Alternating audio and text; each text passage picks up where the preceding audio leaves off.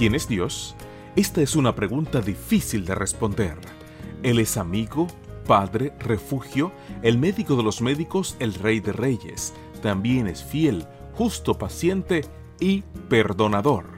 Bienvenidos a Quiero conocerte, donde las autoras Annie, Ariane y Sueli trabajan juntas para traernos los devocionales de adolescentes. En la voz de Jaciel Ordóñez. Quiero conocerte. Superpoderes del Padre. Hola, ¿qué tal? Es un gusto que estés aquí. El texto bíblico para la meditación de hoy 14 de diciembre se encuentra en Salmo 17.7 y dice así. Dame una clara muestra de tu amor, tú, que salvas de sus enemigos a los que buscan protección en tu poder. Bernardo viajaría solo en avión. Había viajado con sus padres antes, pero nunca solo. La tía Ana lo esperaría en el otro aeropuerto. Salir con tíos y primos sería muy divertido, pero viajar solo era un poco tenso. Los padres revisaron el equipaje de su hijo y nuevamente la madre le recordó Si necesitas algo, pídeselo a la tripulación. Todo estará bien.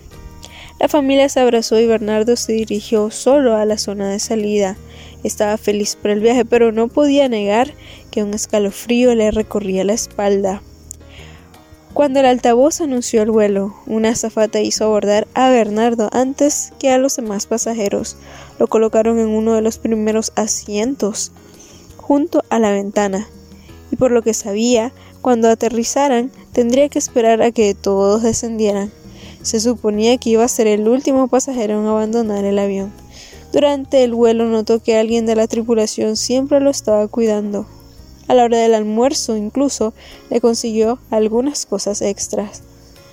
Bueno, viajar protegido así no era tan malo después de todo. Cuando terminó el viaje los tíos y los primos estaban todos esperándolo. ¡Qué alivio! ¿Alguna vez te has sentido tenso por estar solo?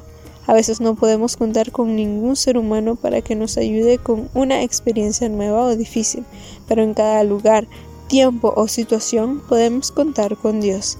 Él siempre está cerca para hablar, ayudar y recordarte que no estás solo, incluso si no puedes verlo.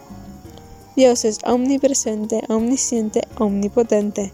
En un avión, en un rincón del patio o de la biblioteca, en la casa, en la calle, ahí está Dios.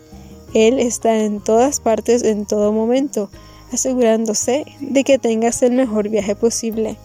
Que tengas un día lleno de bendiciones.